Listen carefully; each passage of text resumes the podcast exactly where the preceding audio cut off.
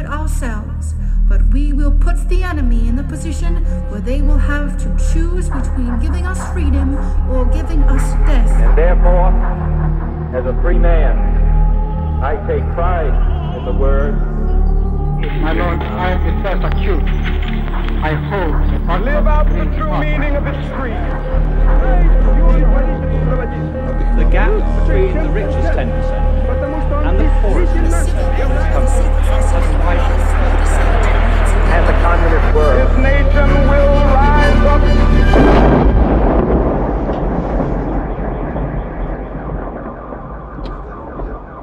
Hezký den, vítejte u dalšího pokračování podcastu Kolaps, který pro internetový deník Alarm tečka cé zet připravují Jan Bělíček a Pavel Šplíchal. E, tentokrát se hlásíme po opravdu dlouhé pauze, za kterou se všem našim posluchačům a posluchačkám omlouváme. Pavle, dá se to nějak našim fanouškům a faninkám vysvětlit, proč v podstatě od poloviny listopadu nevznikl žádný nový díl? No, uspokojivě, Honzo, se to vysvětlit samozřejmě nedá. Je to naše vina, naše chyba, ale měli jsme prostě spoustu práce s dokončováním knihy a pak s uspokojováním poptávky na náš merch, čili do toho vstoupil trh. Globální vánoční trh. O kterém dneska bude řeč. O kterém dneska bude řeč, protože ten dnešní kolaps bude v podstatě takový, nebál bych se to nazvat, starolevičácký díl o kapitalismu, globalizaci a o tom, jaký vliv mají na Evropskou unii, Česko i nás samotné. Ale do konce ledna zároveň na Darujme tečka cé zet běží kampaň Alarmu, na kterou musíme upozornit. Protože ten trh je neúprosný. A kampaň se jmenuje Udržitelné médium do neudržitelné doby, v níž můžete naši redakci finančně podpořit. A tím taky podpoříte vznik tohoto podcastu. Nemáme paywall, Hero Hero, Patreon, ale budeme velmi rádi, pokud nás jako fanoušci, faninky, posluchači, posluchači Kolapsu podpoříte a po- pomůžete nám tak ve vytváření nového, ještě lepšího obsahu. No a samozřejmě Samozřejmě děkujeme všem, kteří už to dělají, podporují nás, protože bez vás bychom tady nikdy nebyli. Tak o čem to dneska bude, Pavle? Už jsme trošku naznačili. No, dneska to bude o tom, jak se vyléčit ze závislosti na globalizaci, což je recept pro celou Evropskou unii, což je teda téma, na který jsme si museli někoho pozvat. A pozvali jsme si... Uh... autora článku, možná jste zaregistrovali nedávno článek na stránkách Alarmu, Vyléčit se ze závislosti na globalizaci, novoroční předsevzetí pro Evropu i Česko.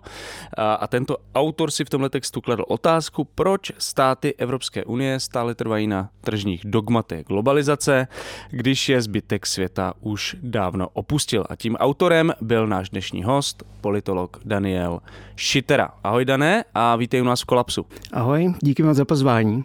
Dan, abych ho ještě krátce představil, působí jako výzkumník na Ústavu mezinárodních vztahů, vystudoval globální studia v Lipsku a politologii v Praze a zaměřuje se na mezinárodní politickou ekonomii.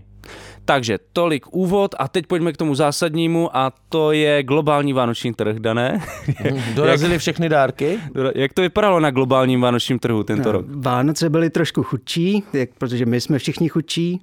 Zároveň jsem si teda objednal ten alarmovský merch, ale prostě z Číny nedošel, znáte to. Zasekli se dodavatelský řetězce. Fakt, jo, tak tady máme zrovna, já jsem ne, nevěděl, že budeme začínat takhle jako nový kolaps z reklamací. Ale tak aspoň je vidět, proč jsme nestihli natáčet kolaps, když jsme ani nestihli odeslat všechny čepice. A teď zpátky k tomu teda vážnému tématu. E, my jsme v úvodu mluvili o dogmatech, e, tržních principech, globalizace.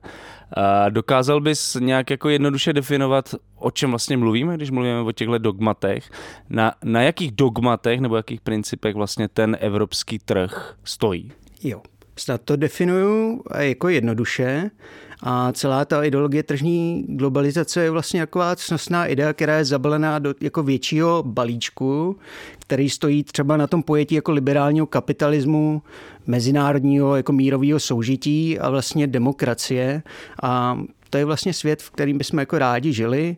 Pořád to vlastně, můžeme říct, stojí na té jako starý devadesátkový ideje konce dějin a sploštění světa a ta idea prostě stála na tom, že zboříme všechny ty jako protekcionistické zdi, národní i globální, to nám umožní, aby jsme si vyvěňovali zboží, aby jsme byli víc mobilní, tím se víc vlastně bychom se jakoby setkávali, což nám umožní se vlastně potkávat a říct si, že možná bychom si mohli stanovit nějaký jednotný globální pravidla pro to, aby jsme mírově soužili, a aby jsme tu mírově na planetě jako a spolupracovali, a to vyvrcholí do toho, že jako logický vyvrcholení je nějaká expanze demokratického kapitalismu a demokratického řádu. Takže můžeme Takže to tle... nazvat třeba takový jako multikulturní globální teorie prokapávání jako všeho všude? Přesně tak, spillovry. Čím víc se setkáváme, tím víc zjistíme, že jsme všichni přátelé, a to uděláme ale na základě toho, že se nejprve budeme vy, uh, nějakým způsobem vyměňovat to zboží. Já nevím proč, ale teď se mi vybavil jako Bonovox. Jako ten, ten... Jako, že to je prostě taková jako esence téhle ideologie. Přesně tak.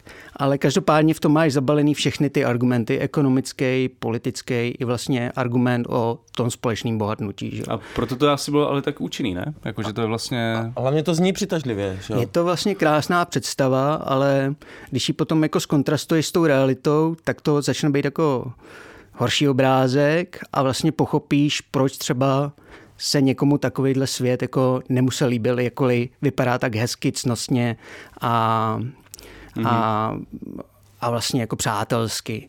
A ta první věc je, když začnou toho volného trhu, tak co musíš třeba v, jako v těch západních společnostech udělat je, musíme obětovat jakoby svůj jakoby komfort a musíme se přizpůsobit konkurenceschopnosti. Musíme se prostě přizpůsobit na tom, že se otevíráme světu a budeme s ním jakoby soutěžit. To je to což utahování opasků, ne? Což je takový utahování opasků, ale je to vlastně taky ideologie toho, že jako pracovník by se měl začít adaptovat, víc na sobě pracovat, firmy by se měly víc a nějakým způsobem orientovat na konkurenceschopnost a tak dále, což nakonec znamená... Ale ve výsledku a... není to třeba jako jenom, pro mě teda osobně, jako třeba jenom hledání levné pracovní síly?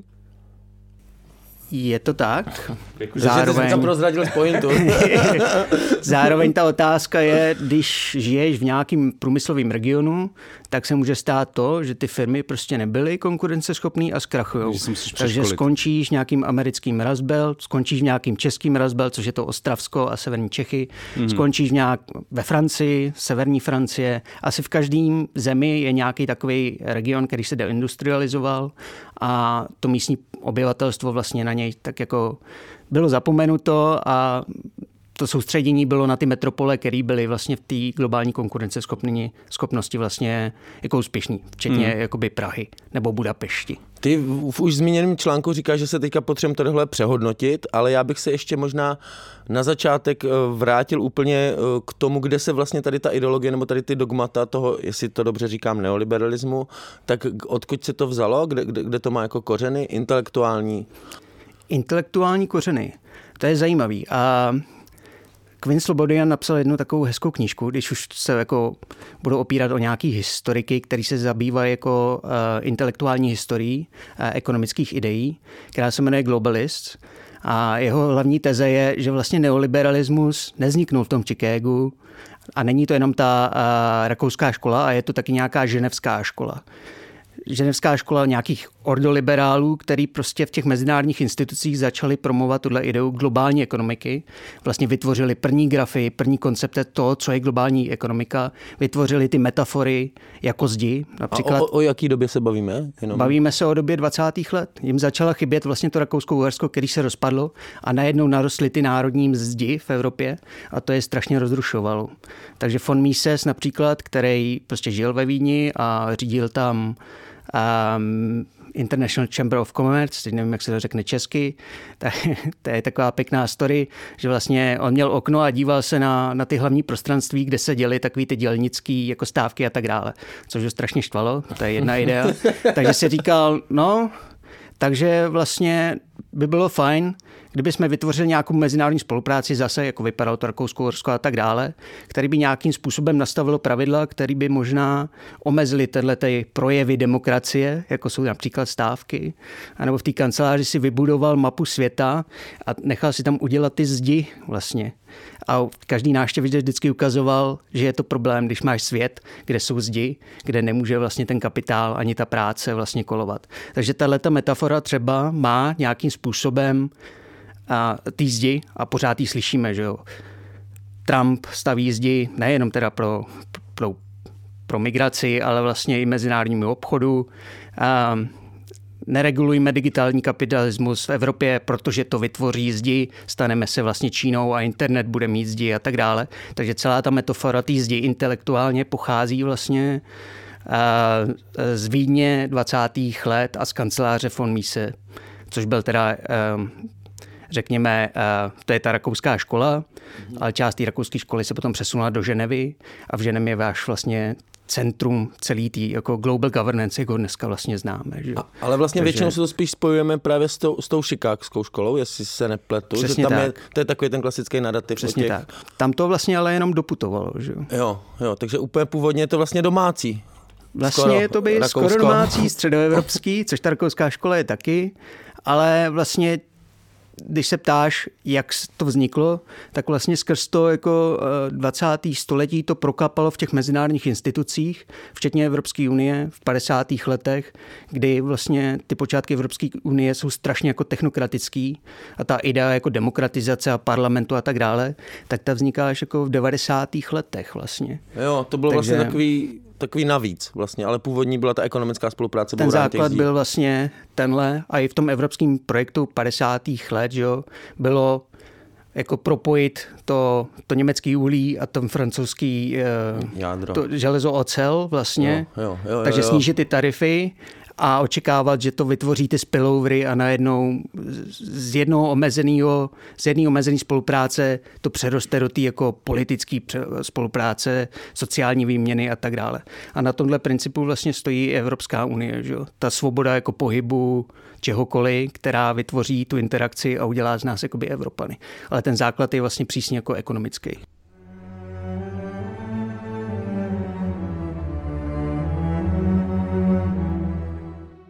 Ty jsi mluvil o ty, když jsi mluvil o ty jako dogmatu konkurenceschopnosti a hledání levné pracovní práce a tak dále, tak jsi mluvil o tom, že se vytváří takový, jak to říct, postindustriální, krachující regiony bez práce, kde, které jsou jako deprivovaný. Má ta, tady ta jakoby ideologie volnotržní nějakou odpověď pro tyhle regiony, nebo je to prostě něco, s čím si nedokáže poradit vlastně? Um... Zřejmě si jako nedokáže poradit, ta odpověď je vždycky jakoby jasná. Víc infrastruktury a lépe vzdělaní lidé. Ale ta tendence toho, jak fungovaly například jako v západních zemích i vlastně dneska a ty investiční politiky státu a tak dále, je hromadění těch investic a akumulace v nějakých centrech, v nějakých větších metropolích a tak dále. Což tě logicky jako omezí prostor, aby si udělal takovou tu jako prostorovou keynesiánskou strategii, kdy vlastně ten stát jako definuje, OK, tam musíme prostě dát určitý firmy a tak dále a musíme to vybalancovat ten jako nerovnoměrný rozvoj.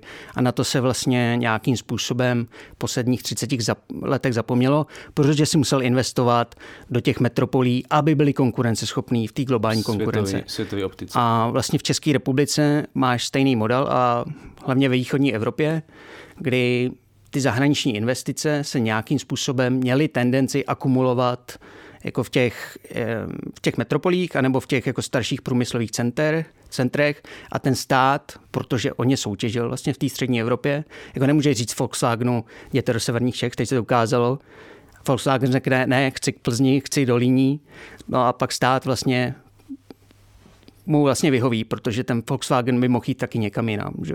Hmm. Takže ta tendence vlastně těch, těch zahraničních investic, oni by vlastně mohli být jako prospěšný všem, ale ta tendence je vlastně akumulovat se v určitých oblastech, přisát se na nějakou uh, infrastrukturu a očekávat od státu, že ten stát tam tu infrastrukturu ještě doplní. Mm-hmm. Takže ta tendence je vlastně koncentrace někam a pak už nemáš čas ani finance na to, aby si jako napravil ty jiný region. A stát nemá žádný prostředky, jak vlastně s tím pracovat, jo? Že vlastně jako je závislý na libovůli těch zahraničních korporací víceméně. Přesně tak. Nebo na nějaký jako libovůlu, přesně. Definoval bych to libovůli. A jakou, jak, jak, jakou roli hrál ten náš jakoby region, ten jako postsocialistický vlastně v šíření tady ty jako myšlenky toho globálního kapitalismu někdy na začátku devadesátých let? Bylo to jako důležitý? Tak začali jsme v těch dvacátých letech, no, no. tak tam, tam jo. Nějaký ty z, z té rakouské školy se narodili tady, že jo. A v Čechách sice byli Němci, ale... Nevadí. A... Takže za všechno může Habsburkové. Tak. O, ně, ně, čeští Němci. Myslím si, že jako... Byla tu ta idea, že celý ten neoliberalismus byl jako také transplantovaný sem, což vlastně, když se, když se podíváš na tu debatu těch historiků, tak vlastně oni v těch šedesátých sedmdesátých letech, když se tvořili ty jako, nebo bylo už utvořený to neoliberální jádro, fouzovka, který se pak stalo hlasem to celý té transformace, tak probíhaly třeba výměny mezi západem a východem a ty východní jako ekonomové mladí vlastně přijeli na ten západ a oni jim dávali takový ty metafory toho upadajícího socialistického řádu, že? Který pak tyhle ty lidi prodali, když jako nějakým způsobem napadali ten řád toho ukotveného kapitalismu těch šedesátých sedmdesátých let v západní Evropě. A ta pointa, že je vždycky, že ty západáci tak trošku jako na to zapomněli, že jim to vsunuli vlastně ty východáci, to je taková ta teze. Ale pointa je, že východ nějakým způsobem participoval na vzniku toho neoliberalismu, který pak byl interpretovaný, že jsem byl jakoby transplantovaný. Hmm. Takže to je jako, za, jako zajímavý. Zaklíčili některé jako myšlenky a vlastně byly často radikálnější než na tom západě. Ne? Přesně Kdyby tak. Nebo ta jako tendence a obdiv exportu, tak ten fungoval vlastně jako v socialistickém Československu. Že? Vyvážíme do toho třetího světa, civilizujeme jo. ho. A, Pavle, chceš ještě k tomu exkurzu něco do minulosti? No, asi, asi dobrý. Asi se, já jsem chtěl ještě ty devadesátá leta, protože ty jsi přímo popisoval, že se vlastně, že to vypadalo tak, že ta transformace byla taková, že se hodně investovalo do těch center a málo do těch periferií no. vlastně. Což bylo, což je jako povahou, je, je to nějak jako, asi to není specifický, ale jako proč se to tak dělo, že, že to bylo takhle nerovný, protože o, to, o tom píše spousta lidí, třeba že v Polsku i v Česku, že vlastně vždycky ty, ty, ty přímo ty hlavní města třeba jako by měly vysoký růst H D P, ale to okolí šlo úplně jako do nepohody. Máš tam tu pracovní sílu a máš tam tu infrastrukturu a... Takhle to vlastně fungovalo i na tom jakoby západě, ale v menší míře. To, co se stalo na východě, je, že ty domácí průmysly nějakým způsobem zanikly a nahradili je ten nový průmysl, který jsem jako například přišel tím, že prostě německý průmysl přestal být uvozovka konkurenceschopný v devadesátých letech, takže v nultých letech se vlastně ta německá ekonomika relokalizovala vlastně na ten východ a tím si vyřešila částečně jako ten problém svý jako nedostatečný cenový konkurenceschopnosti. A takže vlastně se tu začala budovat na těch starých základech jako nová struktura, ale o ty už nerozhodoval ten stát, ale primárně vlastně um, primárně uh, ty, nechci říct kapitalisti, ten kapitál a ty investoři. Jo, už, a, a už v rámci Evropské unie vlastně se mohli pohybovat nějakým způsobem. To ještě nebylo, ne? To je nultá léta, no. I, I předtím, no, ale... Ten kapitál vlastně přišel až koncem devadesátých let a ta jako, ta, ta jako tvrdá soutěž o to. Ty devadesátá léta byly spíš takový pokusy. A národní, ne? Jakože často. Tam byly jako národní pokusy. Třeba v Polsku byl ten národní pokus jako vynucený, protože tam vlastně nebylo co koupit. Ta, ta průmyslová struktura tam jako úplně nebyla a to, to není posmíšek, hmm. ale ty, ty investoři tam prostě jako nechtěli. V Maďarsku to začalo vlastně, tyhle ty politiky. Na začátku devadesátých let tam to nějak nevyšlo a třeba jako Jan Draukoupil jako v jedné z těch, ve své dizertaci, která potom přišla, vyšla jako knížka, je hodně citovaná, říká, že to, tenhle ten jako restart těchto těch politik vlastně začali Češi v devadesátých letech a začalo to vlastně tou Škodovkou. Hmm. A začal to Zeman, ne Klaus, který Klaus hmm. chtěl promovat ten národní kapitalismus a ty hmm. národní kapitalismus. Hmm. To zkrachovalo. A Zeman udělal ty daňový prázdniny a tady tohle. Zeman udělal daňový prázdniny, ale zase bych ho z toho úplně nevinil, protože tuhle ty politiky prostě přejela celá střední, střední Evropa. Takže tu začala nějaká jako by soutěž a ty už si tam jako by musel přihazovat. Jo, ale vlastně do té soutěže se Česko a ten východ zapojil až někdy v druhé polovině koncem devadesátých let. Tam to nějak jako se cvaklo. Ten vstup do Evropské unie, ty příležitosti a ta potřeba i třeba toho německého kapitálu se nějakým způsobem restartovat. Že ta Klausová představa, budeme tady takový amatérský politologové, ale jako byla vytvořit nějaký nový národní elity, který prostě budou ty podniky spravovat, což prostě v podstatě jako zkrachovalo tadle, nebo nějaký elity samozřejmě vytvořil, ale nevím, že to fungovalo úplně funkčně.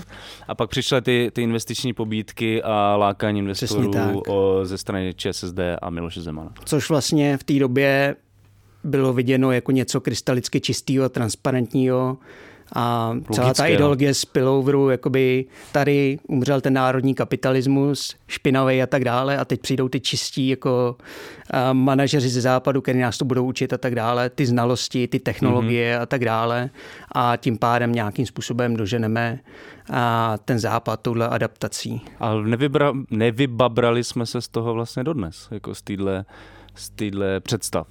Z těchto představ jsme se nevybabrali a nevybabral se z nich ani třeba jako ekonomický, jako nacionalisti, jako Orbán nebo Moravěcký, mm-hmm. který jenom tuhletu strategii nějakým způsobem se snažili adaptovat. Aha, a jak to podle tebe vypadá jako v Maďarsku a v Polsku? Jak to adapt, jak můžou takhle jako vypětě nacionální jako vlády tohle vlastně využívat? Tak máš retoriku a pak máš tu praxi, že jo? No, tak to je jasný. A myslím, že Maďars... Jak vypadá ta praxe? No, no, myslím, že v Maďarsku hůř než v Polsku a myslím, že um, v Maďarsku tak tam to bylo Maďarsko navázání... je pořád schopný jako přitáhnout zajímavé investice. Z Ruska, z Číny. Z Německa vlastně. Z Německa. Na Orbánovi bylo vždycky zajímavý, že on měl vlastně velmi dobře vybudovaný vztahy s těma německýma jako manažerma, průmyslem i politikama, vlastně C D U, C S U a tak dále. Hmm. A skrz ně on vlastně dokázal to Maďarsko nějakým způsobem udržet ve stejném tempu jako Česko, i když vlastně v Česku jsme si říkali to jako, on to pohřbí, že jo, tou svou retorikou a tak dále. Ale on to dělal jako pragmaticky, prostě ty domácí sektory, například,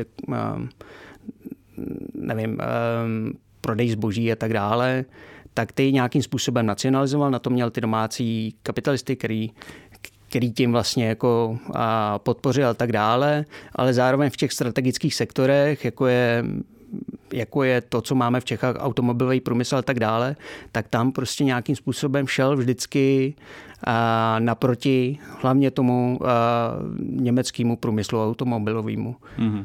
A to se pak vlastně projevilo v těch jeho politikách, že jo. To už si asi nespomínáme, dva tisíce osmnáct dva tisíce devatenáct, ten takzvaný otrocký jo, zákon, my se prostě jako naordinovali jako přes časy ty německý a ty, ty maďarský práce, co by si asi v Čechách jakoby úplně a nedovolil prostě řešit takhle nedostatek pracovní síly. Mm-hmm. A takže myslím, jste... že teď snížil i jako korporátní daň strašně moc, skoro na nulu. Mm-hmm. Takže přitahuje Takže... německý investory hlavně, no. Nebo zahraniční. Skon... Začal to jako fraška a končí to jako tragédie, to jo, nějakým jo, způsobem.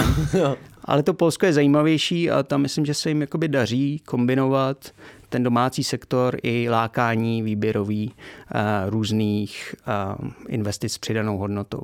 Takže hmm. oni už ty giga, gigafactories mají nějakým způsobem. Oni mají různý, třeba Amazon tam úplně přesídlil, mm-hmm. takže nejprve jako skrz ty sklady, ale vlastně buduje tam nějakým způsobem a i rozvojový centra a tak dále. Takže, takže Polsko je úspěšnější v tomhle ohledu. Jo, protože je větší ekonomikou a vlastně dokáž, dokázalo to využít. Z devadesátých let žádný jako neúspěch, takže se museli naučit dělat to trošku jinak. A on se ten jako úspěch nějakým způsobem přeložil. Mm-hmm. Takže oni jsou schopní daleko líp třeba investovat a tak dále. To víme. Třeba ty tyhle ty pohádky ben... o dálnicích vlastně všichni to je, to je známe. Nevěc, to jsou ale... takový jako... Mě třeba překvapilo, že koupili tu benzinu. Jo, že vlastně jako Česko se zbaví takovýhle podniku v, týhle, v, týhle, jako v tomhle čase. Přesně přišlo tak. Jako šokující. Jedna, jedna vlastně strategie, kterou oni dělají, je, že a, budou i silné jako podniky se státním vlastnictvím, což je ten P K Orlen, Orlen no. který je teda koupil opravdu jakoby velký a koupil benzinu.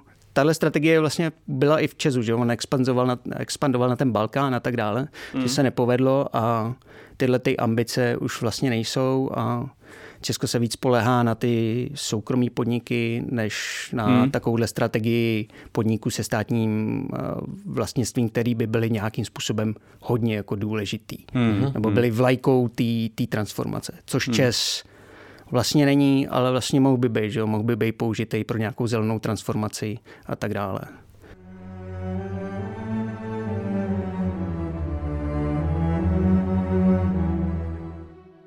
Tento podcast vzniká jen díky příspěvkům od vás, našich čtenářů a posluchačů. Podpořte jeho vznik v naší stálé kampani na Darujme tečka cé zet. Odkaz najdete v popisu každého dílu.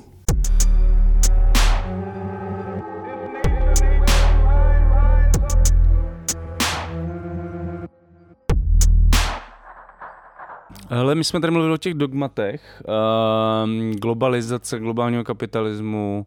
Uh, proč je podle tebe dobrý, už navazu na ten článek, který vyšel na Alarmu, uvažovat o tom uh, opustit tyhle dogmata, nebo je minimálně přehodnotit? Jako, co bychom tím získali a v čem jsou nefunkční jako pro nás aktuálně? Co bychom tím získali? A dogmata jako celoevropsky nebo česky? No, ty tam mluvíš hlavně o Evropské unii, že jo? Uh, ale jako pokud to chceš stáhnout na Česko, tak samozřejmě tím líp. Tak v Evropě, nebo myslím, že musíme říct, že Evropa má dneska nějaký hospodářský centrum, to je Německo, to je exportní centrum a v něm je vlastně i ta Česká republika. Hmm. Není to ta jižní Evropa, že nejsme ta jižní Evropa, která, která pokulhávala, my jsme nějakým způsobem tam to spillover vlastně zafungoval. No, no, tam ten spil... K nám to, tam to přeteklo, no. A... A tenhle ten jako blahobyt nějakým způsobem v posledních letech v Evropě naráží a naráží na to, že tu ekonomiku, kterou jsme jako pomáhali budovat globální, tak ona se čím dál víc vlastně zadrhává v různých krizích.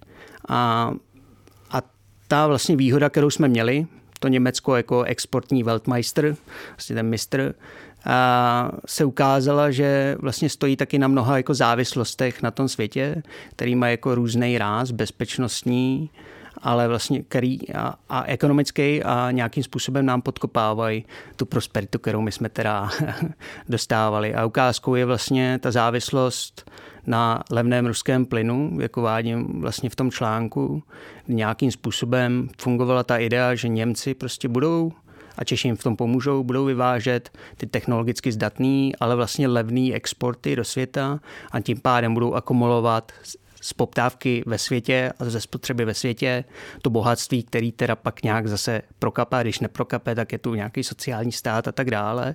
A teď se ukázalo vlastně, že tohle stálo na tom, že jsme byli závislí na ruský, levným ruským plynu, který je vlastně tu cenu těch exportů vlastně strážel. Vlastně. A Německo bylo konkurenceschopný, Česká republika byla konkurenceschopný.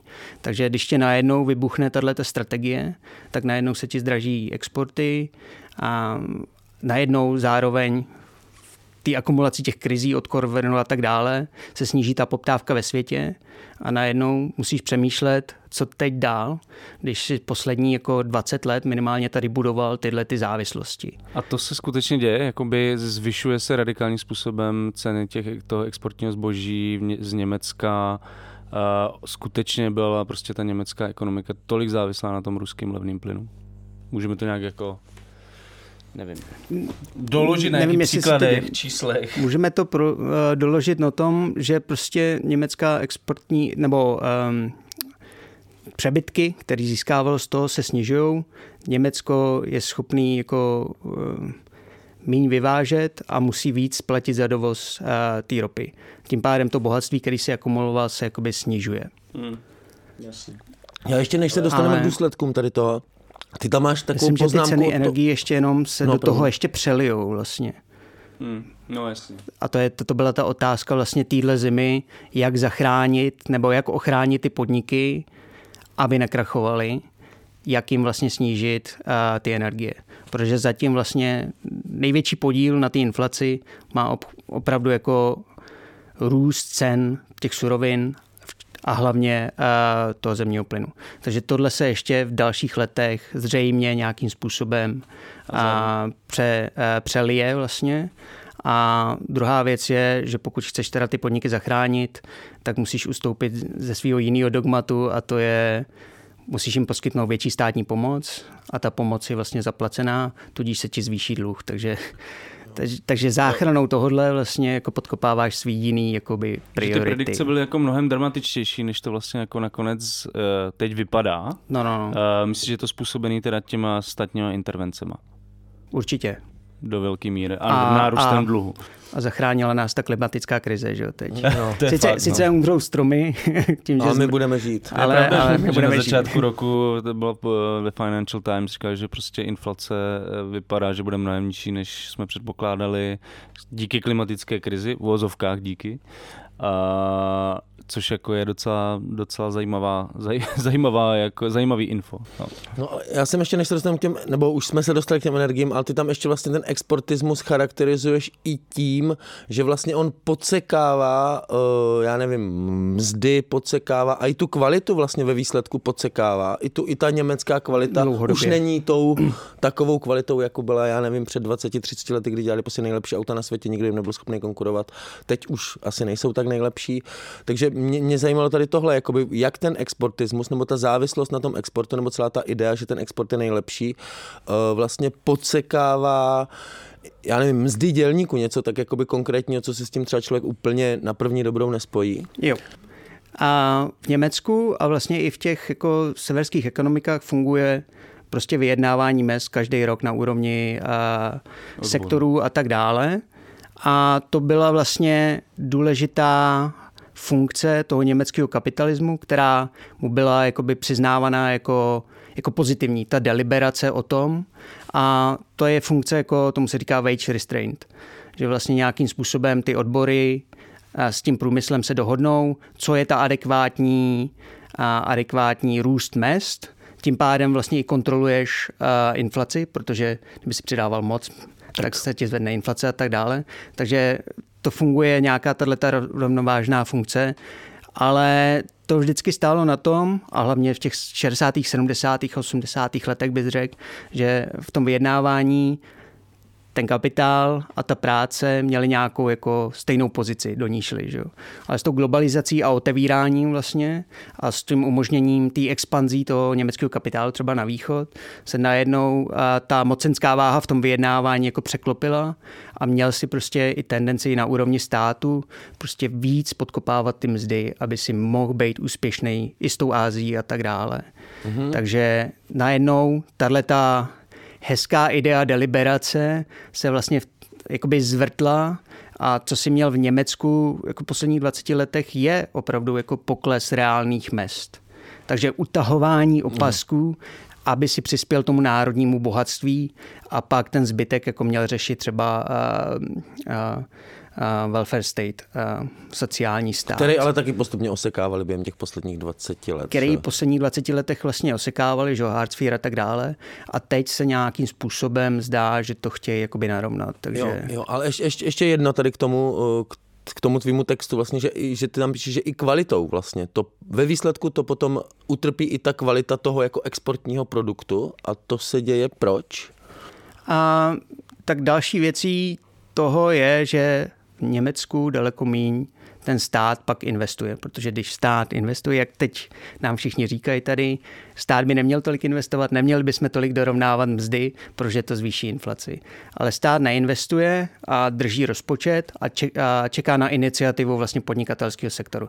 Vytváří, to je ten ordoliberalismus, vytváří ty strukturální podmínky, vytváří různé jako formy kolaborace mezi univerzitama, firmama a tak dále. Němci mají plno takovýchhle organizací a sítí, kde funguje nějaký vývoj, kde ty společnosti dřív jako spolupracovaly a tak dále, ale vlastně neinvestuje. A co se v Německu, a ta debata tam vlastně probíhala, stalo je, že najednou ta infrastruktura začala zaostávat, najednou ten výzkum začal zaostávat, najednou ty podniky daleko méně investovaly i do vývoje a víc ty peníze jakoby hromadily, protože nakonec se soustředíš na to, aby si byl atraktivní vůči těm trhům, tudíž musíš být jako vypadat, že máš velkou ziskovost a tak dále.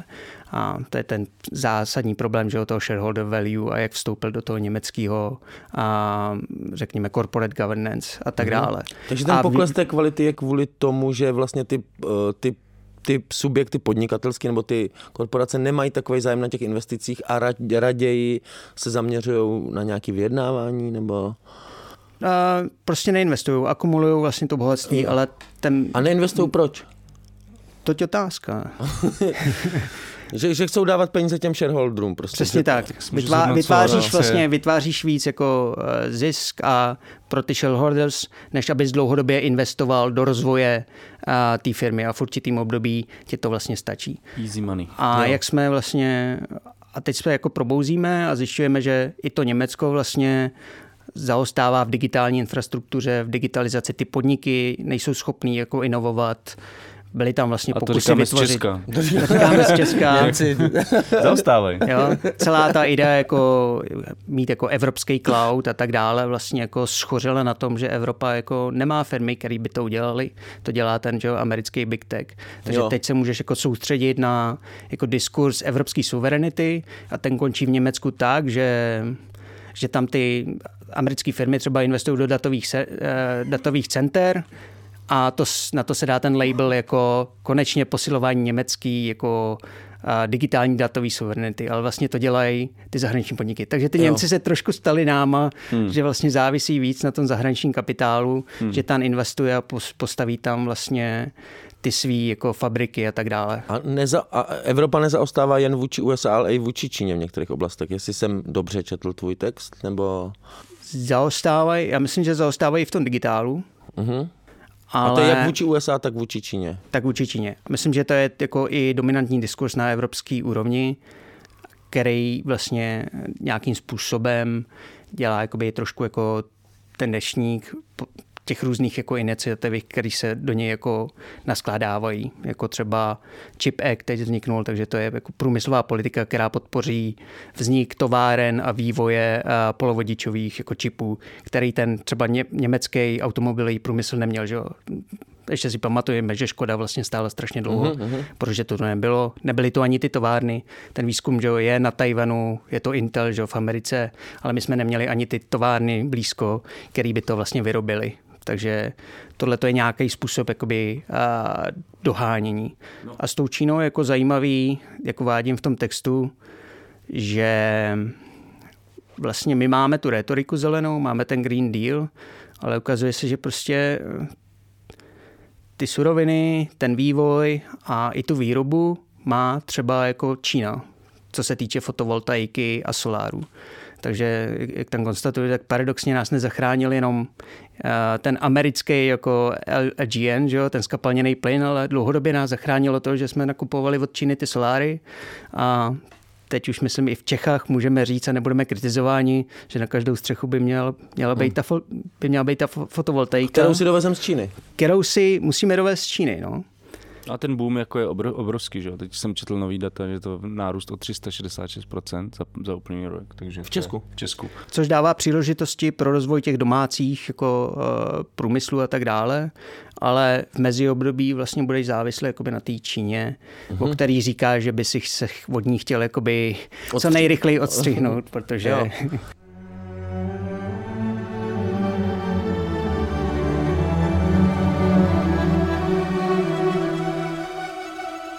Pořiďte si knihu Pico v našem e-shopu e shop tečka denik alarm tečka cé zet. Nakladatelství Alarm vydává první knihu Pico, Junkies Lives Matter, na životech feťáků záleží. Apolena Rychlíková a Pavel Šplíchal popisují prostřednictvím příběhů uživatelů pervitinu jeden ze zásadních fenoménů české periferie. Jak pervitin souvisí s chudobou? Proč se z něj stal motor levné práce v Česku? Proč dnes většina uživatelů drog začíná právě na pervitinu?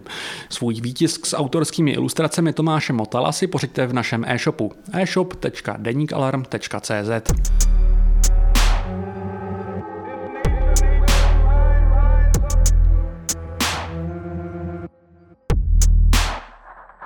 No ale není to jako, doka- ty, ty jsi tady mluvil o té nerovnováze mezi kapitálem a prací, že se teďka Německo snaží tohle dorovnávat. Teď mluvíme tady o vývoji čipů a tak dále. Není to signál toho, že vlastně možná ani ta Evropa už nechce na těch jako dogmatech globalizace hmm. stát a že chce jako nějakým způsobem tuhle svoji politiku měnit? Uh, určitě, ale podle mě se zdá, že to pořád dělá jakoby reaktivně. Že se vlastně zjistí, aha, tady jsme zaspali a teď s tím jakoby něco musíme udělat. A teď přijde jakoby to řešení a tam se mi pořád zdá, že je to ten diskurs, musíme být víc autonomní, je tu nějaká um, idea evropské suverenity, prostě nějak způsobem jako být schopný jednat v rámci toho světa a nebejt tolik závislí třeba na tom, na tý, na tom ruským zemním plynu a na čínský, dovozu čínských solárů a tak dále. Dneska jsem poslouchal, že Evropská unie chce řešit, nebo komise, nebo Evropská unie, nevím, ale chce řešit ty, ty léky, že jo?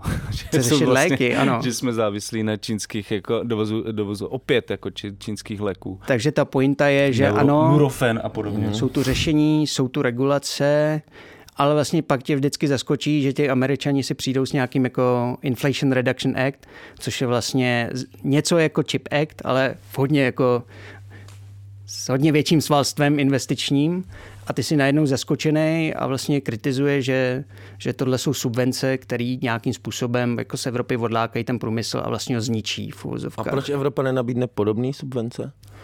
A protože to funguje na té logice toho německého státu, kdy ty děláš ty základní podmínky, infrastrukturně a tak dále, ale vlastně necháváš to jakoby na, um, na, na podnicích. Zároveň nechceš, aby ty podniky byly moc velký, takže omezuješ, jakoby, to je součástí jako sociální tržní ekonomiky, kdy vlastně podporuješ víc uh, soutěž těch společností, snažíš se omezovat jako monopoly a podporuješ možná jejich spolupráci, ale jako odděluješ ten stát od toho, od toho trhu v zásadě. Prostě neinvestuješ, nedáváš mu subvence tak, aby narost, narostly ty podniky mm. až, až moc v vozovkách. A čekáš, že narostou tou konkurencí, ne tím, že stát jakoby, uh, bude subvencovat. To je jeden argument. Druhý argument je, že prostě v Evropě, kdybys tohle udělal, a to byl i ten problém toho Chip Actu, tak vlastně zvýhodníš velký a bohatý státy, jako je Německo a Francie. No a co pak bude dělat Česká republika, která prostě nemá na to, aby stejně jako podpořila vlastní firmy, protože je to malý stát a protože je to chudší stát. Takže pak jako přichází to dilema, který ti zabraňuje vlastně dělat takhle jako ambiciozní um, ambiciozní uh, iniciativy. Takže v tomto ohledu je, jakoby jsou Spojené státy ne asi socialističtější, ale jako víc prostátní, je to ten než, ne, než keynesiánský. Keynesiánský než, než to, Evropa. Což je jako zajímavý, že jo? Protože no to, to bylo pro mě největší se, překvapení toho textu, vždycky, tým, že vlastně Evropa jsou největší liberálové. Ten neoliberální diskurs je vlastně v Americe je ten čistý kapitalismus, tam jsou ty finanční trhy, kapitálové trhy, který, no, no, no, no, který tohle všechno jako zařídí, což je pravda jako v teorii, ale pak se podíváš na tu realitu. Že? A to pro... stejně tam odkazu na jeden text Mariany Mazzucato, mm. která vlastně yes. napsala ano, knížku Entrepreneurial State, která vyšla v roce dva tisíce jedenáct a ona tam vlastně bojuje s tím mýtem jako Silicon Valley, kdy ukazuje, že vlastně ještě z těch jako přes reaganovských časů prostě fungovala ve Spojených státech agentura, která teda propojovala ten, ten, ten armádní průmysl, že jo, ten vývoj a tak dále. A ta se jako postupně omezila, ale zůstala, ale zůstalo tam to podhoubí, na kterým pak jako vyrost ten big tech. Že jo. Mm-hmm. Takže ta idea, že oni vyrostli na sobě a na finančních trzích, v garážích, v garážích jako by nedává smysl, protože ten stát tam za prvý vytvořil podmínky a za prvý jako byl schopný do vývoje těch technologií vlastně lejt prachy a oni je vlastně v uvozovkách jakoby zprivatizovali. Ale, no zároveň, pře- pro, pro, no, ale že... že zároveň ty jako zásadní technologické inovace vznikly prostě na, na státem, státních univerzitách. Přesně tak. No, nebo se státem financovaný programech. Přesně tak. Ale přitom jako oni vyprávějí sami rádi ten mýtus těch garážových géniů, kteří to jako přesně z ničeho a prostě vybudovali obří korporace. A my ale tomu to věříme. A my to věříme. A my, to a my chceme, my chceme být jako oni a oni si z nás jako takhle double dělají prdel. No. A paradox je, že dlouho, když seš odbounou literaturu, to takhle fungovalo, tyhle abstraktní jako modely a ale pak se vlastně podíváš na tu realitu a zjistíš, že to může být úplně jinak, že ve Spojených státech ten stát hraje daleko občas důležitější a aktivističtější roli než třeba, než třeba v Evropě. Jo, protože potom, já nevím, jestli někdy čtete český Forbes, ale tam jsou vždycky rozhovory s těmi podnikatelama a to je vždycky, že někdo vyrábí někde nějaký chlebíčky nebo sendviče, že jo? Prostě no. to, je ten, to je ten český startup, jako cukrárna. Drahý párky. Ale když se... Když se vlastně podíváš na, bývá, no.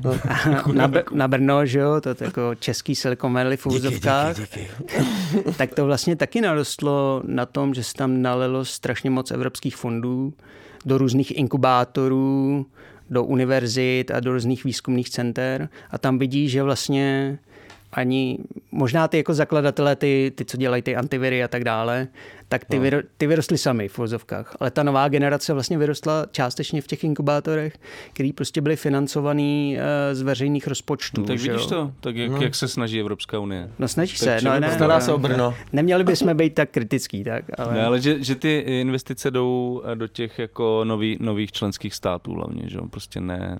Ty jsou tak určený, protože kohezní politika, no, aspoň jasně. takhle funguje ještě na tom prostorovým keynesionismu, že přerozděluje do těch chudších zemí. Hmm. A ta tu nějak vznikla, aby se vyrovnaly ty jako disbalance. A jaký je problém prostě pak, když teda ta koheze už vznikne, tak přesměrovat tyhle fondy prostě na celý území Evropské unie? A plánovat prostě takhle strategicky prostě... Teď otázka, jestli vznikla ta koheze. Ta v rámci vlastně toho, jak investuješ evropské fondy, funguje stejný princip, který fungoval v té západní Evropě, kdy se najednou, nebo nejvíc z toho vytěžily ty centra. V úzovkách Brno z toho vytěžilo strašně, že? Infrastrukturu a tohleto. A oni ty fondy částečně jako posilujou ty staré regiony, starý jako důležitý regiony, protože ty už tam mají nějakou jako schopnost ty fondy absorbovat. Takže problém v těch fondů je taky to, že ty slabší regiony prostě nemají kapacity a nemají aktéry, který by je brali a který by je nějakým způsobem absorbovali a všechno by se tam jakoby propojilo ještě s tím lákáním těch zahraničních investorů. Takže v Brně máš všechno. Předpokládám, máš tam ty evropské fondy. Univerzita je asi ten aktér, ne? Hlavní. Nebo co je ten aktér? V Brně paradoxně byly ty univerzity jako důležitým aktérem.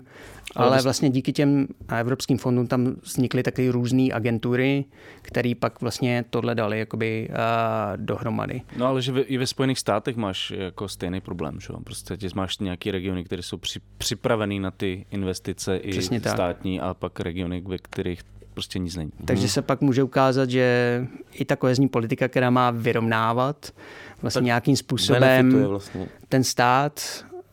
Tam bude cílit ty investice a pak, když o to soutěží ty jednotliví aktéři, že jo, stát jenom nabízí a pak máš nějakou soutěž, hmm. tak, tak ty peníze si stáhnou ty silnější uh, aktéři.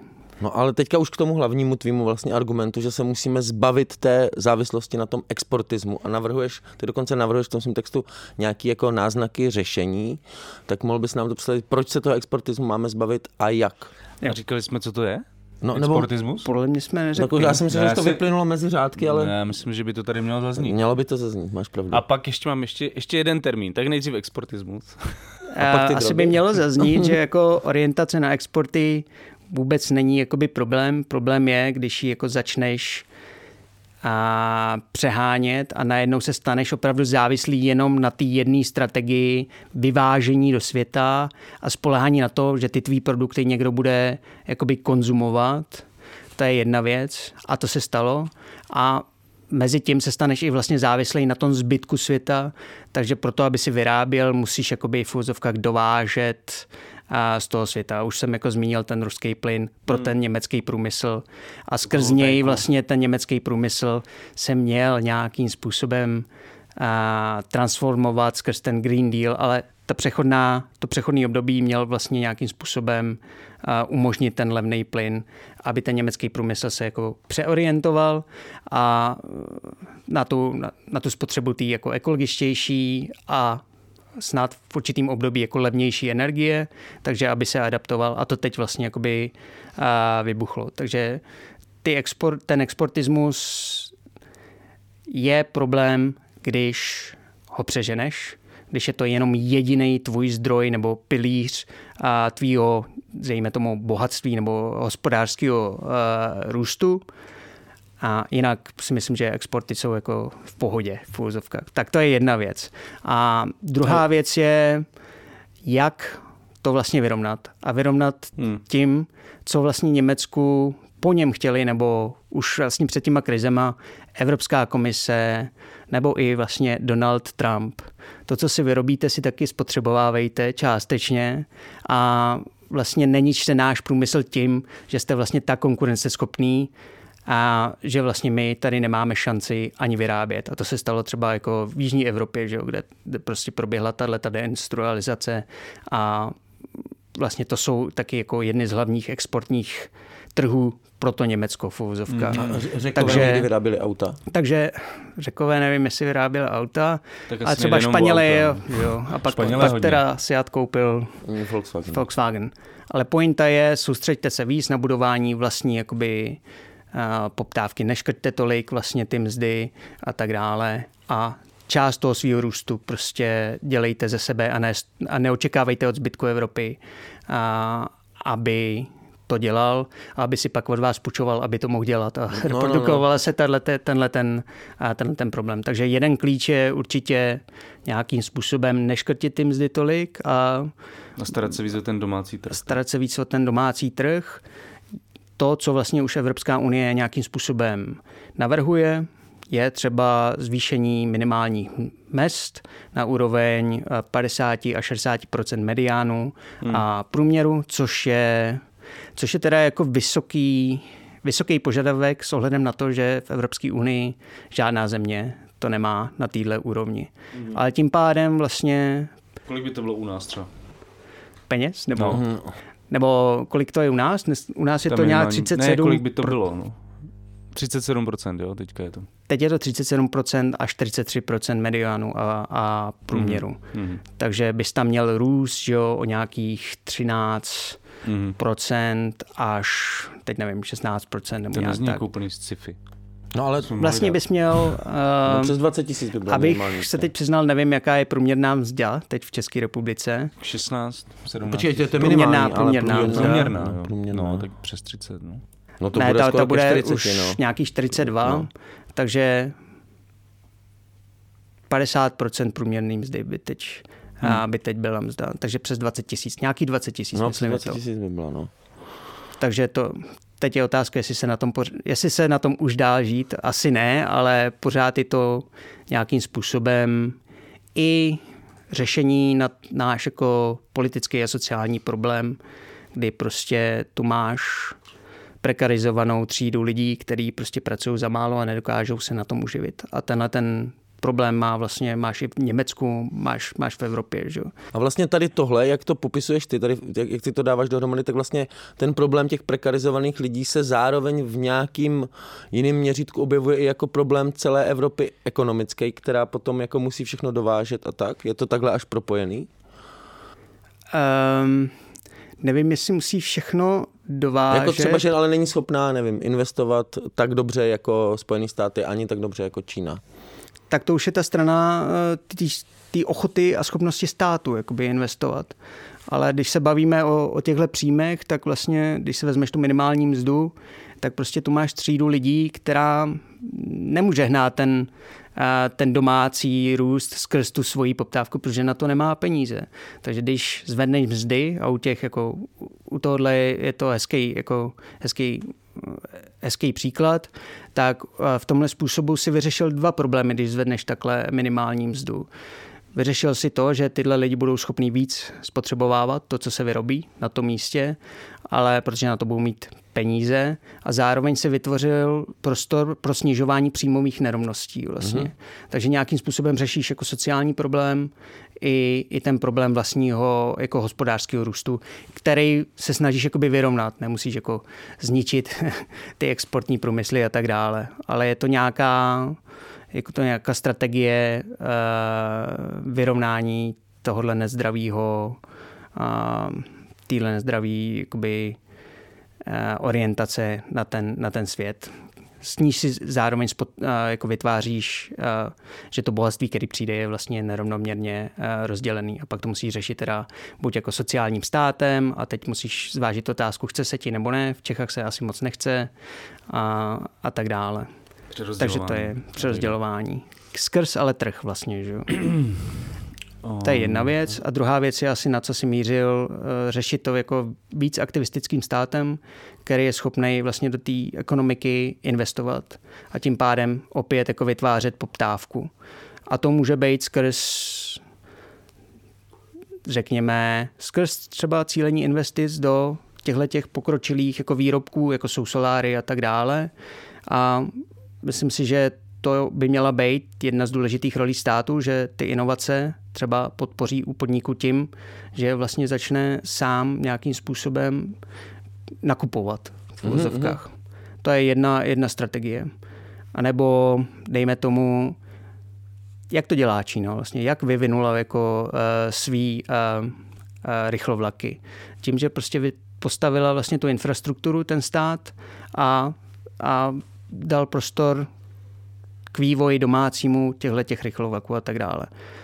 Takže to je jeden jako, jedna z možností, jak vlastně vyrovnávat tu závislost na tom zbytku světa, kdy ty vlastně vytvoříš tu domácí poptávku. Tomhle... Ty zároveň, ale zároveň vlastně investuješ do té infrastruktury, která je potřeba pro to, aby si teda dál inovoval, anebo aby, nevím, když jsi z Brna, že jo? Hmm. Tak když jedeš do Brna, aby si netrávil tři hodiny no to by času, tři, nebo čtyři hodiny ve vlaku, ale by to trvalo hodinu, tím pádem se ti zvyšuje v uvozovkách. Kdyby si byl v práci, zvyšuje produktivita práce. Že jo? Pokud třeba jedeš do Brna jednat, vyjednávat, takže netrávíš tím tolik času, můžeš se věnovat něčemu jinému v uvozovkách. Takže všechno je to nějakým způsobem provázaný, že ty investice samozřejmě vedou do vyšší jako produktivity práce. Když ty se mezi Brnem a Prahou jakoby přesuneš nějakým jako rychlejším způsobem. A ty rychlovlaky jsou pěkný příklad, protože co tady máme? Pendolino. Máme Dovez, pendolino. Do, exportovaný, z Itálie. Importovaný z Itálie, z Itálie. Který nemůže jezdit ale svou, svou rychlostí, protože nemáme dobrou infrastrukturu. Protože nemáme dobrou infrastrukturu a to tě otázka... Nemáme dobrou infrastrukturu a jsou to staré vlaky. A to tě otázka potom toho plánování státu, proč jsme tu infrastrukturu budovali na tyhle parametry, když už jsme dávno věděli, že by mělo být postavený na jiný parametry. Že? Špatné plánování. Špatné Vrání. plánování. Plánování je dobré, ale nemělo by být takhle nekvalitní. Fůr, Přesně tak. tak. Uh, ty jsi tam chtěl řešit drogy, Pavle. No drogy Protože ne, že ty popis... Furt, ty řešíš furt Pico poslední já... půl roku, takže... No já si tě zda, ty používáš pro metaforu, že Západ je na exportu závislý jako na koksu a Česko nebo východní Evropa jako na piku. Tak jako, kde jsi na tom byl tady? Kde jsi na tom byl? No, vlastně vychází z jedné knížky uh, Andrease Nelkeho, který o tom exportismu a těch, o té exportní závislosti mluví jako o německé droze, od které se vlastně nemůže odpoutat. Jakmile jsi závislý, tak se nemůžeš odpoutat. A vnitřně tě to asi zřejmě jako ničí v úzovkách.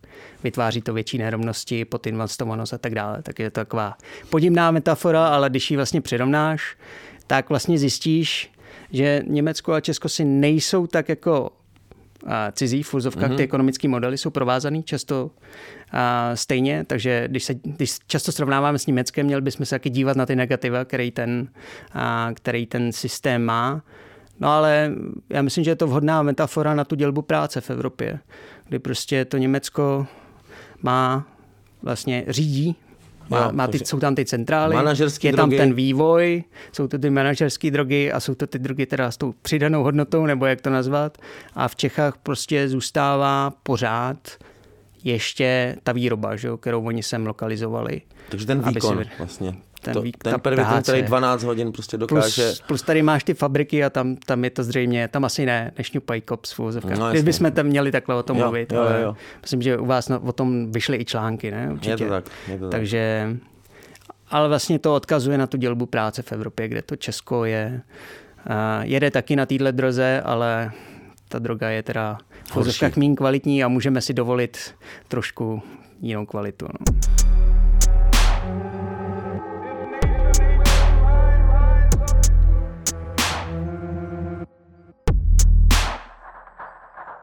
Vy jste teďka na Ústavu mezinárodních vztahů vydali nové číslo časopisu Mezinárodní politika a hlavním tématem uh, hlavní téma znělo Na prahu nové éry světové ekonomiky. Ty jsi tam sám uh, přispěl jedním článkem mm-hmm.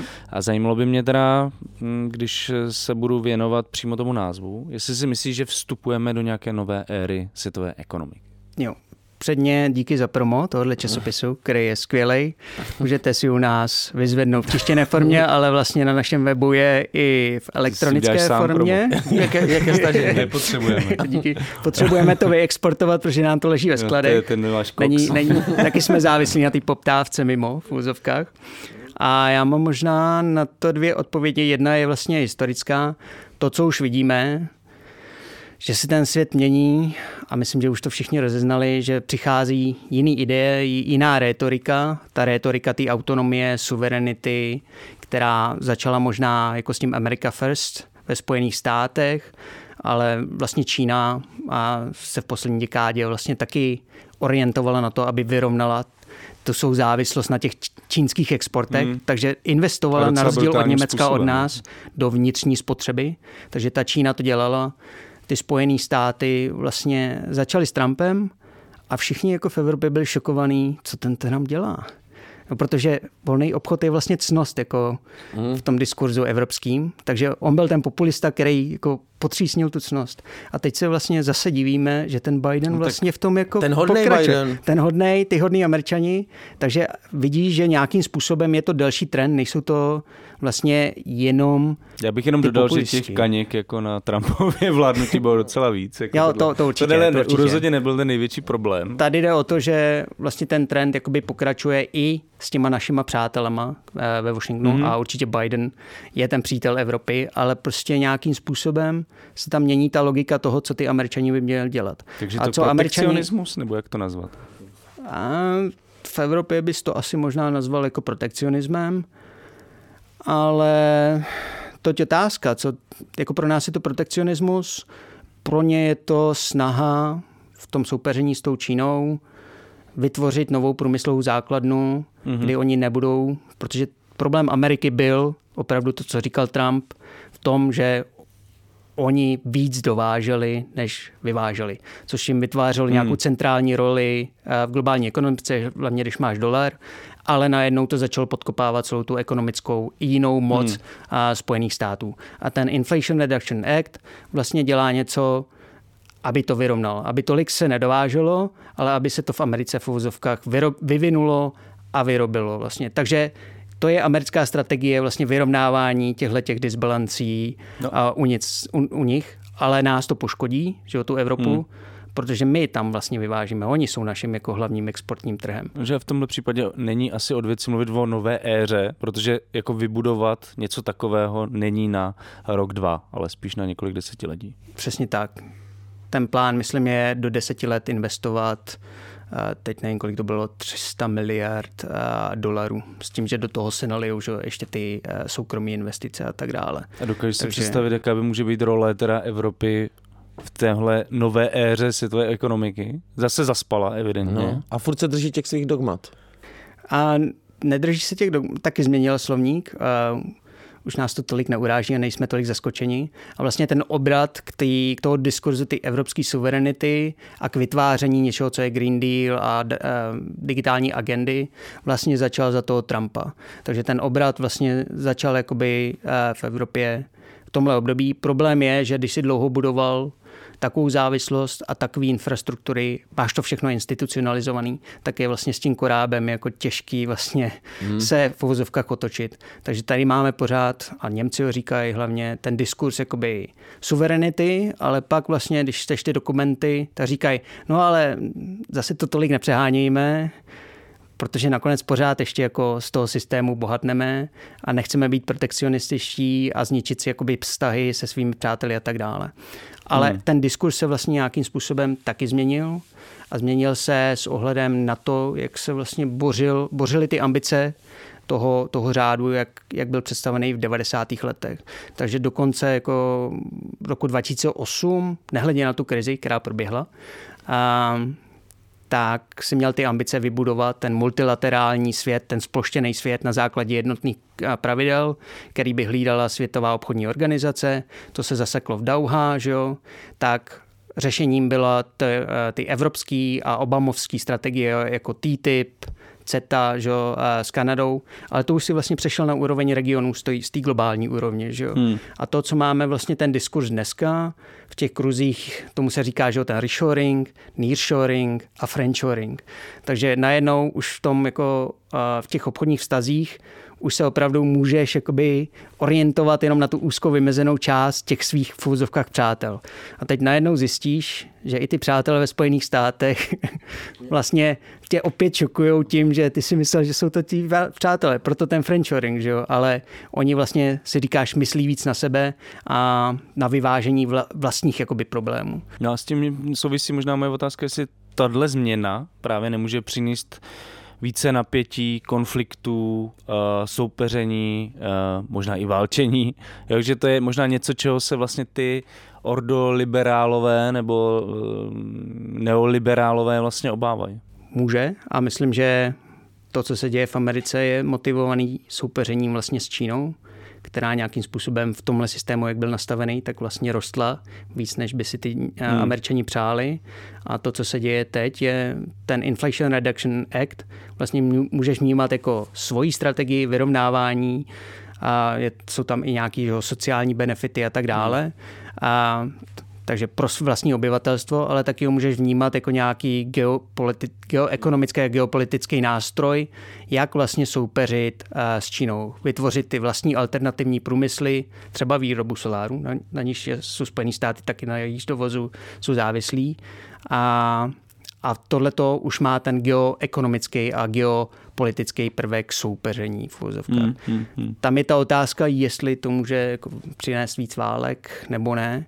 To je otázka. A myslím si, že to je jakoby otázka budoucnosti, co se stane, to já nedokážu předvídat, ale kdyby si jel ten diskurs, jo, toho, že liber, uh, tržní globalizace přispěla ke světovému míru, Hmm. tak vlastně dojdeš k tomuhle závěru. Jestli to tak bude, to podle mě nevíme. Může to taky vyvrcholit ve svět, který, kde bude víc tolerance pro nějakou ekonomickou různorodost a kde ten svět bude fungovat v nějakých regionálních blocích, ale může to být ve formě nějaký relativně regulovaný spolupráce a obchodu. Tak, jako třeba fungovala Evropská unie s tím jako původním volným trhem, kdy si měl prostě státy v Evropě, který zvyšovali obchodní výměnu a, z, a nějakým způsobem provazovali svoje ekonomické vztahy, ale vlastně ta iniciativa zůstávala na té národní úrovni a na těch jako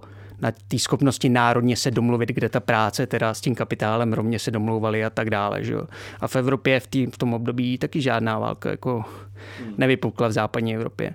Takže může to být taky cesta prostě k daleko pluralitnějšímu vztahu, vztahu ekonomickému na naší planetě, který nemusí jako přerůst do, do nějaký, do nějaký války. A to bychom si taky měli uvědomit, co jsou teda ty alternativy, že to opravdu není jenom ten Trump a, a nástup fašistů a tak dále a soupeření a že ten nějaká forma, nějaká forma jako protekcionismu nebo menší závislosti na globální ekonomice může vést k tomu, že doma můžeš víc přerozdělovat a můžeš se víc soustředit hmm. jakoby na sebe, než na to jako permanentní jakoby vzájemný ekonomický soupeření. Uhum, uhum.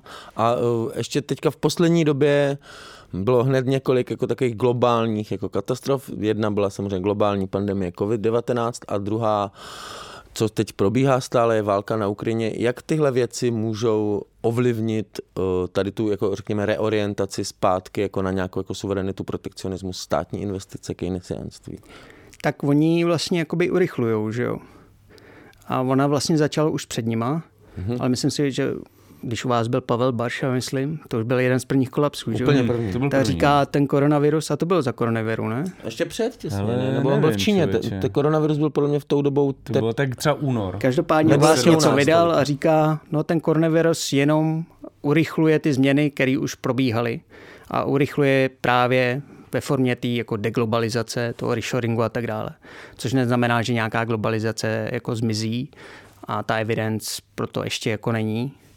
A, ale určitě nějakým způsobem podpořil ty ideje a vlastně materializoval a v tom smyslu, že ty státy se daleko víc teď zabývají tím, jestli opravdu máme ty léky tady, jestli jsme je schopní jako dostat, jestli nebudeme prostě závislí na té Číně, jestli je vůbec dodá nebo ne a tak dále. A to je jako základ té změny. Ale ta změna je jako podle mě jakoby širší. A to někdy začalo asi s tou ekonomickou krizí, ne? dva tisíce osm v podstatě. Protože ty jste mluvil o Trumpovi jako o zásadním, zásadním no. jako faktoru, který to ovlivnil, ten, tuhle tendenci, ale možná můžeme jít ještě dál vlastně do ten teď, rok dva tisíce osm dva tisíce devět. Teď tu roste takový v tom diskurzu takový fancy word polykrize, mm-hmm. kdy, kdy se soustředíš na to, že ty krize se vlastně vrší. A v těch desátých letech jsem tomu říkal, že mnohonásobná krize Evropy, tam, tam měl různý krize demokratického řádu, ekonomickou, že dluhovou a tak dále. A nějak tak se čekalo, že, že to pomine. No, to a teď se ukazuje... Ne, nevím, co to je teda teďka. No, to, to už je, to už je megapolik krize. Že, že, ty, že, ty, no. že, ty, že ty krize se jakoby urychlujou. Co vlastně, když se bavíme o Evropě, je jako důležitý říct, že ty krize tu byly jako vždycky, ale byly někde jinde. Že? A výhoda těch jako mocenských a politických a ekonomických center je... Myslíš, že, že to jinde než v Evropě? Jo. Jinde než v Evropě. Že se, na, že se nás to nedotklo. Že nebo... se nás to nedotýkalo, jasně. Ale signálem toho, že ten řád nějak jako končí je taky, že ty krize se centra. Vlastně... Při, že už je cítíš i ty. Mm-hmm. Předtím ta Evropa a... jako v tom nejhorším smyslu byla vlastně a Spojený státy schopný ty krize jakoby odsunout někam jinam geograficky, anebo nakupovat jakoby čas. U klimatické krize jako mi nakupuješ čas, jo? A ona, ona jednou přijde, ale snažíš se ji jako oddálit v uvozovkách místo, aby si ji řešil. A myslím, že ty krize prostě SARS a tak dále, pandemie, různý byly po světě, akorát se nedotýkaly Evropy. A my teď najednou zažíváme to, že oni vlastně přišli už do toho centra a my už nejsme schopní je nějakým způsobem jako otlačit v úzovkách někam jinam. A pak si musíme teda přiznat, že, že jsme žili vlastně relativně hezký život v tom smyslu, že co jsme potřebovali pro tu naši čistou digitální ekonomiku, tak se vytěžilo v tom, v tom třetím světě. My jsme to dovezli a zpracovali, což nás učinilo závislýma, že jo, nějakým způsobem a pak jsme vlastně na to tvrdě narazili. Že jo. Takže co se teď jako bude dít je, že bychom neměli jako předstírat, že skončí jako ruská agrese a najednou svět bude jako... jako se vrátí do nějakého starého normálu, to už nikdo neočekává, ale do něčeho jakoby normálního a stabilního, protože co se jenom stalo v průběhu jako této agrese je a, posílení různých jako negativních trendů, které už jsme tu měli. Koronavirus už způsoboval, že jo, inflaci a, a, a zadrh ty dodavatelské řetězce a ta válka to vlastně jenom nějakým způsobem a, umocnila, takže bychom jakoby... No přidala tam tu energetický tak, aspekt jako do a toho. Upozadila vlastně ty jiný krize, upozadila klimatickou krizi vlastně, hmm. která probíhá, ale prostě ji v tom diskurzu upozadila. Jako migrační trendy se vlastně zrychlily v tomhletom období, myslím do Evropy, ale jako v to, nemá to vlastně prostor v tom mediálním diskurzu a, hmm. a zřejmě se to děje a je potřeba to nějakým způsobem řešit. Doufám, že tím dobrým způsobem, ale bude se to asi muset nějakým způsobem řešit. Jo, takže ty krize jako neodešly, ale tím, jak máme všichni jenom jednu kapacitu se na něco soustředit, hmm. tak teď se soustředíme na tuhle válku, ale až skončí, tak ona umocnila ty jiné krize a my je nějakým způsobem, oni se vrátí v úzovkách. Takže přesto se, přesto se těšíme na konec tohohle válečného konfliktu. To si myslím soustředí, teda no. těší všichni. No. A tam se toho dožili. Ale když jsme mluvili o konci války na Ukrajině, tak ten konec globalizace se vlastně už zmiňuje, mně přijde jako periodicky, jo? Že vlastně je to něco, co tady se vždycky vytáhne, když přijde nějaká krize, už minimálně od toho právě roku dva tisíce osm dva tisíce devět přichází konec globalizace. A je teď jiná situace, nedokáže vlastně ten neoliberalismus nebo globální kapitalismus vždycky vstát z popela a nějakým způsobem jako začít zase fungovat? Jo. Myslím, že v tomhle jsme jako obětí toho diskurzu, že globalizace tady vznikla v osmdesátých letech a že je to něco novýho a teď by to mělo skončit. Jako dřív byly historicky jiný globální řády a tak dále, jiný formy globalizace. Takže ten diskurs jako že skončí globalizace a skončí, skončí historie. Pro někoho skončí ta historie opravdu. Všichni tady zahyneme, když skončí globalizace. Tak to není pravda, ne? Přijde tu nějaký jiný globální řád a když As... se díváš na historii globalismu, nějak, glo, globalizace nebo kapitalismu z té historické perspektivy, tak co si měl? Měl si určitou jako dynamiku, kdy ten, kdy ten kapitalismus se v jednom období převáží do takového desorganizovaného kapitalismu, financializace, to, co jsme tu měli třicet let, víc trhu a tak dále, individualizace společnosti. A pak se jako v reakci nějakým způsobem překlápí do nějakých organizovaných forem kapitalismu, který jsou kotvený víc kolektivně v těch jako fuzovkách národech, na státech a tak dále. To, co se vlastně děje teď. A myslím, že to indikuje... Neskakuje mi slovo imperialismus, ale nechci to, nechci to tady za, zatěžovat tímhle. Ta... Ale pointa je vlastně, OK, nastane jiný období, který taky bude nějakou formou globalizace a uspořádání vztahů a ve světě a v Evropě. Takže ano, nějaká forma, historicky podmíněná forma globalizace skončí a bude tu jiná forma globalizace. Mm-hmm. Tak jako ta v úzovkách první globalizace v tom devatenáctém století nějakým způsobem skončila a vytvořil se tu nějaký jiný, jiný řád, který na ní vlastně reagoval na její krizi. Že jo? A to reagujeme na krizi toho systému, toho dezorganizovaného kapitalismu a vidíš vlastně nástup toho kolektivismu a tak dále. Hmm. Teď je otázka, jestli to teda skončí u toho trumpismu a imperialismu, anebo jestli to skončí v nějaké formě schopnosti jo. tu diverzitu, která teď naroste tím, že se hmm. nějakým způsobem deglobalizovalo, cokoliv to znamená, jako tak nějaký formě organizace, organizace globální, která jednota ty vztahy mezi těma, blo- přesně, mezi těma blokama jako vytvoří nějaký vztahy, které nebudou jako konfliktní a pak to může být i příjemnější svět, kdy, kdy opravdu respektuje, že v určitých oblastech a regionech se dělá kapitalismus jinak a nemusí to být jedna forma kapitalismu. Hmm. Tak to je super, jako aspoň trochu pozitivní závěr dnešního rozhovoru o, o dogmatech globálního kapitalismu, Evropské unii, Spojených státech, Číně a možné nové éře světové ekonomiky. Jsme dnes hovořili s politologem Danielem Šiterou, který jako výzkumník působí na Ústavu mezinárodních vztahů. Díky, Dane, že jsi dneska dorazil do Kolapsu. Díky moc. Díky za ten super rozhovor a doufám, že se tady zase brzy někdy potkáme. Tak díky moc za pozvání a ještě bych tady zmínil, podpořte Alarm do konce ledna. To mi zmíníme a... za chvíli znovu. Ale ne, tak nemusíme my vždycky. A, a zároveň teda stahujte mezinárodní politiku z webu Ústavu mezinárodních vztahů. Tam po vás ani nechtějí peníze. Zadarmo. Nebude tam žádný otravný napsaný, prosím, podpořte. Tak co, Pavle, je často zabalit, už tady Dan vlastně... Je... Za nás udělal práci. Za nás takže... udělal tu nejtěžší práci. My děkujeme za časopisy. Každopádně, pokud posloucháte rádi Kolaps, tak vy nás podpořte v té kampani, kterou tady právě teď Daniel Šitera zmiňoval. Veškerý náš obsah je zdarma pro všechny, bez paywallu, omezení a jak zní staré dobré pravicové kliše, tak... Nic není zadarmo. Ani deník zadarmo není zadarmo. A my ke své existenci vaši podporu opravdu potřebujeme. A děkujeme už všem, kteří nás podpořili, podporují. Děkujeme za feedback a zprávy, které nám posíláte na náš mail. Společný mail kolapsový, to je kolaps zavináč deník alarm tečka cé zet.